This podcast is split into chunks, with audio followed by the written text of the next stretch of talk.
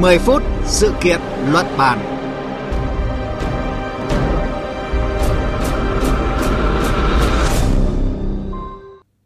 Thưa quý vị và các bạn, một thực trạng rất đáng lo ngại hiện nay đó là số lượng nhân viên y tế nghỉ việc đang tăng cao. Làn sóng này ngày càng gia tăng sau thời gian dài ngành y tế căng mình trong cuộc chiến chống đại dịch COVID-19. Thực trạng này rất đáng lo ngại vì đã tạo nên những khoảng trống, đứt gãy quá trình vận hành tại các cơ sở y tế công lập. Sớm thay đổi tư duy trong quản lý, vận hành hệ thống y tế, tạo cơ chế để tăng thu nhập cho nhân viên y tế, để các y bác sĩ gắn bó với các cơ sở y tế công lập. Đây là chủ đề mục 10 phút sự kiện luận bàn hôm nay với ví dụ cụ thể từ Bình Dương.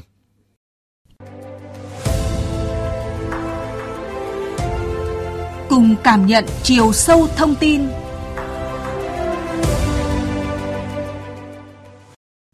Cùng tham gia chương trình hôm nay là phóng viên Thiên Lý thường trú Đài Tiếng nói Việt Nam tại thành phố Hồ Chí Minh. Xin chào quý vị thính giả. Trước khi bắt đầu câu chuyện với phóng viên Thiên Lý, chúng tôi mời quý vị và các bạn nghe tổng hợp một vài con số. Năm 2021 và 7 tháng năm nay, tỉnh Bình Dương có 320 y bác sĩ nghỉ việc. Tỉnh hiện đang thiếu khoảng 780 y bác sĩ để đáp ứng đủ nguồn nhân lực. Nhằm thu hút nguồn nhân lực y tế chất lượng cao, tỉnh đang duy trì triển khai thực hiện theo nghị quyết số 05-2019 của Hội đồng Nhân dân tỉnh Bình Dương. Cụ thể, người có trình độ tiến sĩ, bác sĩ, chuyên khoa cấp 2, bác sĩ nội trú được hỗ trợ trực tiếp 600 triệu đồng. Thạc sĩ, bác sĩ chuyên khoa cấp 1 500 triệu đồng. Bác sĩ đa khoa, bác sĩ răng hàm mặt tốt nghiệp loại giỏi trở lên 450 triệu đồng, tốt nghiệp loại khá 420 triệu đồng và tốt nghiệp loại trung bình, trung bình khá 400 triệu đồng người có trình độ cử nhân, kỹ sư chuyên ngành bảo trì trang thiết bị y tế hoặc vật lý kỹ thuật y sinh, chuyên ngành bảo trì thiết bị y tế được hỗ trợ 50 triệu đồng. Ngoài ra, người có chuyên môn về y tế khi được thu hút về trường cao đẳng y tế Bình Dương được hưởng chế độ thu hút. Tiến sĩ giảng viên chính 600 triệu đồng, tiến sĩ 550 triệu đồng, bác sĩ chuyên khoa cấp 2, bác sĩ nội trú 500 triệu đồng, thạc sĩ, bác sĩ chuyên khoa cấp 1 450 triệu đồng. Thưa chị Thiên Lý, con số 320 y bác sĩ nghỉ việc ở Bình Dương liệu đã là con số cuối cùng chưa và việc nhiều y bác sĩ nghỉ việc đã nói lên điều gì ạ? Dạ vâng, hơn 320 y bác sĩ nghỉ việc ở Bình Dương là con số được Sở Y tế tổng hợp báo cáo. Nguyên nhân khiến các y bác sĩ nghỉ việc à, theo lãnh đạo Sở Y tế là do công việc vất vả, môi trường làm việc áp lực, phải tiếp xúc với các yếu tố nguy hại. À, trong khi đó thì hiện nay lương và chế độ của y bác sĩ còn rất là thấp. Một số y bác sĩ nghỉ việc à, để à, chuyển sang bệnh viện tư nhưng cũng có trường hợp nghỉ luôn để lo cho công việc gia đình. À, tuy nhiên theo ghi nhận của phóng viên á, con số này sẽ còn tăng bởi hiện nay ở các cơ sở y tế công lập á, còn rất nhiều y bác sĩ đã nộp đơn xin nghỉ việc nhưng chưa được sự đồng ý. À, thực trạng các ờ, y bác sĩ rời khỏi khu vực công đang ờ, tác động ra sao tới công tác khám chữa bệnh tại các bệnh viện công lập thưa chị ạ? Dạ vâng, Bình Dương hiện có 6 trung tâm chuyên khoa, 3 bệnh viện tuyến tỉnh, 9 trung tâm y tế huyện thị thành phố và 19 phòng khám đa khoa khu vực và 91 trạm y tế xã phường. Việc các y bác sĩ nghỉ việc ừ, đã gây áp lực không nhỏ cho Bình Dương trong việc khám chữa bệnh, chăm sóc sức khỏe cho nhân dân ở các cơ sở y tế công lập. Và hiện nay do thiếu y bác sĩ đang các bệnh viện công ở Bình Dương, đội ngũ y bác sĩ phải làm việc gấp đôi, thậm chí là gấp ba luôn. Nếu như trước đây á, họ còn có thời gian về với gia đình tham gia hoạt động công tác cho các phòng khám uh, cho các phòng khám tư thì hiện nay là hầu như cái thời gian của họ đều ở bệnh viện đều dành cho việc khám chữa bệnh cho bệnh nhân à. Dạ vâng. Vậy thì ngành y tế Bình Dương đã kỳ vọng gì với những chính sách hỗ trợ mà địa phương này mới đưa ra nhằm thu hút và giữ chân các y bác sĩ ạ? Dạ vâng thưa anh, với các chính sách hỗ trợ dành cho một bác sĩ từ 400 đến 600 triệu đồng theo nghị quyết 05 của Hội đồng Nhân dân tỉnh Bình Dương thì à, ngành y tế kỳ vọng là sẽ thu hút được thêm đội ngũ bác sĩ từ các tỉnh thành về công tác tại Bình Dương. Thực tế là từ khi áp dụng nghị quyết 05 đến nay thì cũng đã có nhiều bác sĩ chọn Bình Dương là điểm đến và gắn bó với tỉnh. Tuy nhiên, nghị quyết 05 mới chỉ áp dụng cho đội ngũ bác sĩ thôi. Trong thời gian tới thì ngành y tế Bình Dương đề nghị mở rộng đối tượng của nghị quyết 05 hỗ trợ cho điều dưỡng, hộ sinh, nhân viên kỹ thuật. Bởi thực tế thì Bình Dương không chỉ thiếu bác sĩ mà đang rất cần đội ngũ điều dưỡng, hậu sinh nữa à và lãnh đạo ngành y tế tỉnh Bình Dương, ông Nguyễn Hồng Trương, Giám đốc Sở Y tế tỉnh Bình Dương cũng cho biết là nên chúng tôi sẽ tiếp tục kiến nghị để mở rộng cái đối tượng nghị quyết 05 ra để thu hút ngoài lực lượng bác sĩ thì những lượng khác chúng tôi còn thiếu để thu hút về tiếp.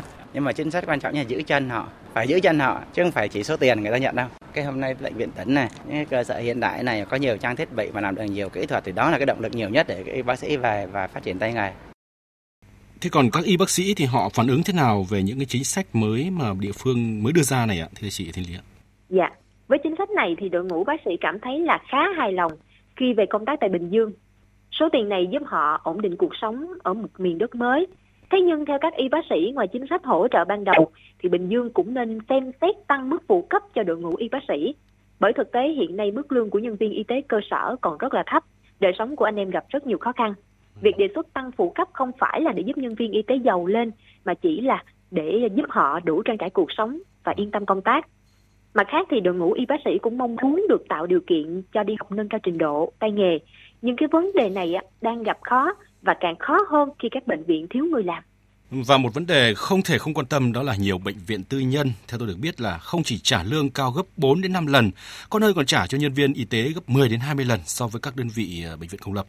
Và cùng với đó thì các bệnh viện tư nhân hiện được cho là có đầy đủ trang thiết bị y tế hiện đại này, thuốc và vật tư y tế cũng tốt hơn, là nơi mà các y bác sĩ giỏi có đất để dụng võ. Thì đây cũng là một khó khăn trong việc giữ chân các y bác sĩ, nhất là những người có năng lực trình độ. Và qua tìm hiểu của chị thì điều này có được địa phương tính toán đến không? Dạ vâng, ở Bình Dương thì mạng lưới y tế tư nhân khá dày đặc với 15 bệnh viện tư nhân, 20 trạm y tế doanh nghiệp, 62 phòng khám đa khoa tư nhân, 658 phòng khám chuyên khoa. Tại các cơ sở y tế tư, à, mức lương mà họ chi cho đội ngũ y bác sĩ khá cao nên cũng đã có không ít nhân viên cơ sở y tế công lập sang làm việc cho các bệnh viện phòng khám tư nhân.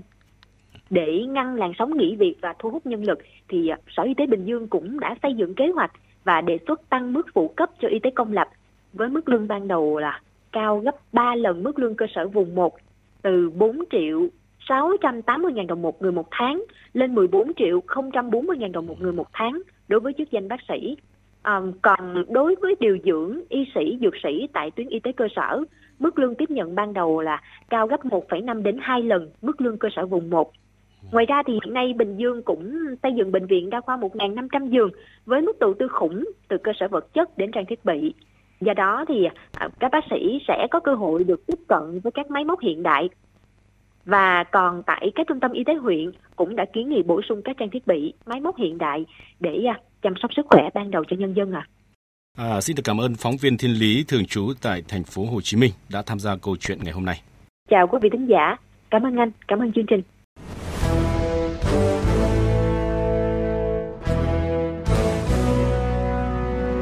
Chuyên gia lên tiếng. Chuyên gia lên tiếng.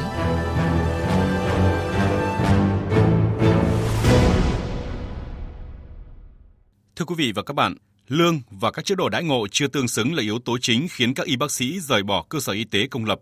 Mặc dù các nhà quản lý ngành y cho rằng việc này không gọi là chảy máu chất xám vì vẫn nằm trong hệ thống tuần hoàn chăm sóc sức khỏe nhân dân, nhưng rõ ràng sự thiếu hụt nhân sự trong hệ thống công lập sẽ ảnh hưởng đến an sinh xã hội khi nhiều người dân nghèo chưa có đủ điều kiện đến khám chữa bệnh tại các đơn vị y tế tư nhân. Theo Phó giáo sư tiến sĩ Đỗ Văn Dũng, trưởng khoa y tế công cộng, Đại học Y Dược Thành phố Hồ Chí Minh, giải pháp cấp bách trước mắt là hỗ trợ cuộc sống cho nhân viên y tế, vừa cần có chiến lược dài hạn, kế hoạch rõ ràng để từng bước thay đổi nhằm giữ chân được nhân viên y tế giỏi. Đồng thời cần có cơ chế mở để ngoài việc họ được làm việc thì vẫn có thời gian học hỏi thêm ở môi trường khác, nâng cao tay nghề, giúp họ yên tâm làm việc hơn. Cải cách tiền lương thu nhập cho cán bộ y tế. Thứ hai nữa là phải có con đường phát triển nghề nghiệp rõ ràng cho những người như là điều dưỡng, những người làm công tác dự phòng tạo điều kiện cho họ có đóng góp được nhiều và người ta có cái đường đi lên về phát triển chuyên môn phát triển nghề nghiệp thì mình sẽ giữ lại được chứ, chứ mình không thể giữ lại bằng cách bằng tiền bạc và bởi tư sẽ thuận lợi hơn. Vâng thưa quý vị, đó là bài toán khó không chỉ riêng ngành y tế có thể giải được. Đã đến lúc cần tổ chức lại hệ thống y tế một cách căn cơ. Cùng với đó, sửa đổi luật khám chữa bệnh theo hướng ưu tiên bố trí ngân sách cho y tế cơ sở, đặc biệt là y tế cơ sở tại những vùng có điều kiện kinh tế xã hội khó khăn. Tới đây, thời lượng của chương trình 10 phút sự kiện luận bàn cũng đã hết. Chương trình do biên tập viên Đức Hưng, phóng viên Thiên Lý phối hợp sản xuất và thực hiện, chịu trách nhiệm nội dung Nguyễn Vũ Duy.